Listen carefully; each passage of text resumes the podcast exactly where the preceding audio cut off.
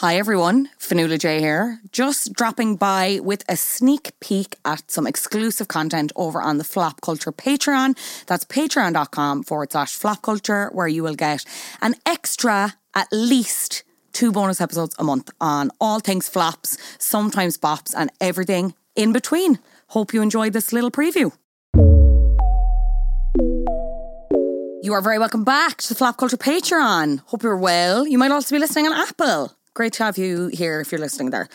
We are here, myself and Adam. Hello, Adam. Hello. It's good to Uh, be back on the mic, isn't it? Editor, producer, extraordinaire, uh, F1 correspondent. We're going to be talking about the Super Bowl halftime show. Yeah, because I love sports. We love sports. Adam in- initially thought that we were going to talk about the whole game. And I, I w- I- one, I actually don't know why you thought that because never once have I. It was early. I was. I just immediately freaked out Yeah, when no. I saw that. You were like, "Let's talk about the Super Bowl." And I, why didn't I not assume that it was just a halftime? Yeah, no, we're not talking about the game. We're not re- even really going to talk about Taylor Swift. We're not gonna. We're not going to talk about football. We're not going to talk about Chiefs. We're not going to talk about 49ers. We're talking about Usher, Usher, Usher, and his 15 minute halftime performance, two minutes longer than usual. Thoughts? Um, Did he pull it off? I think it was like it was. You can't deny it was a show, wasn't it? Like Okay. it was a real show. Yeah. Um, and what's nice about this one is that like you got a lot more choreography, I think, than you would normally have. Yeah.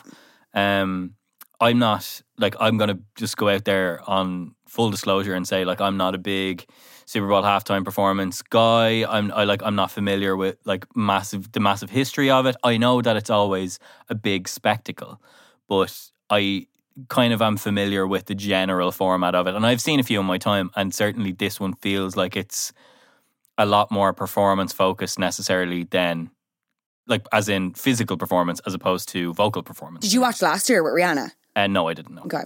See, that's so I didn't love the Rihanna one, right? Right. Okay.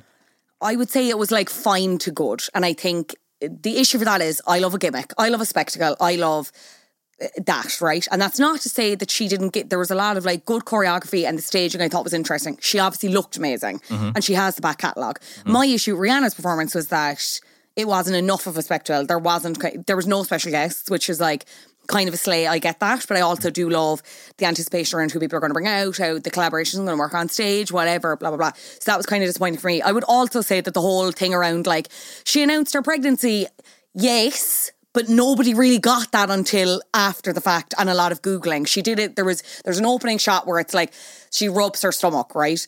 That wasn't explicit enough because the camera moved way too quickly. That's obviously not her fault. It's the choreographers slash the camera person slash both, Yeah, right? I think yeah, if they had pulled that off, I would have been like, Slay ate that up. But Mm-hmm. it, it became this whole thing where nobody was really sure. Anyway, we're not talking about last year.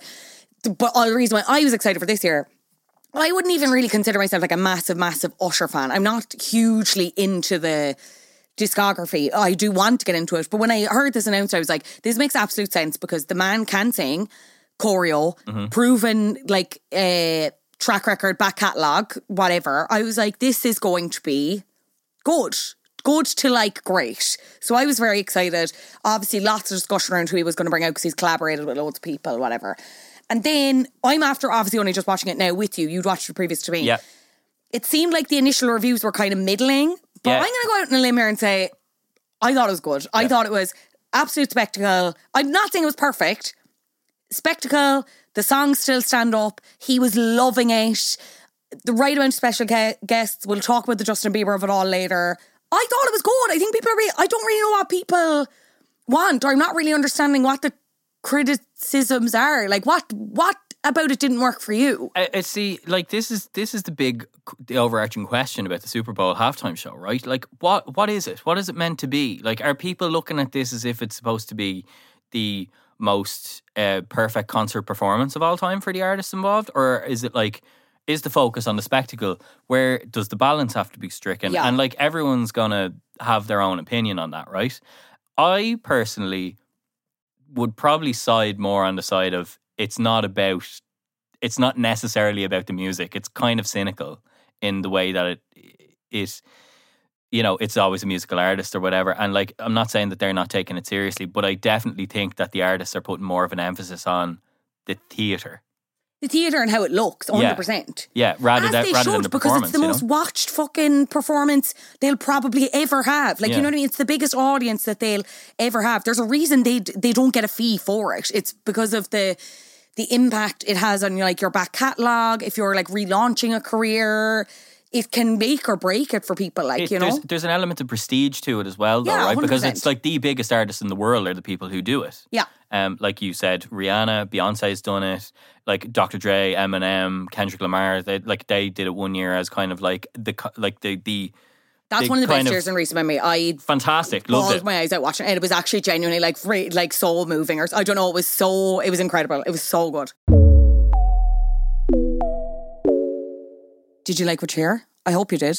If you did, you can listen to the episode in full at patreon.com forward slash flop culture. Other benefits to becoming a patron include getting the main episodes ad free. We love that, girls. Uh, and you get them a little bit earlier than normal listeners too. So that's nice, isn't it? Why don't you join today? Patreon.com forward slash flop culture. I'll see you there.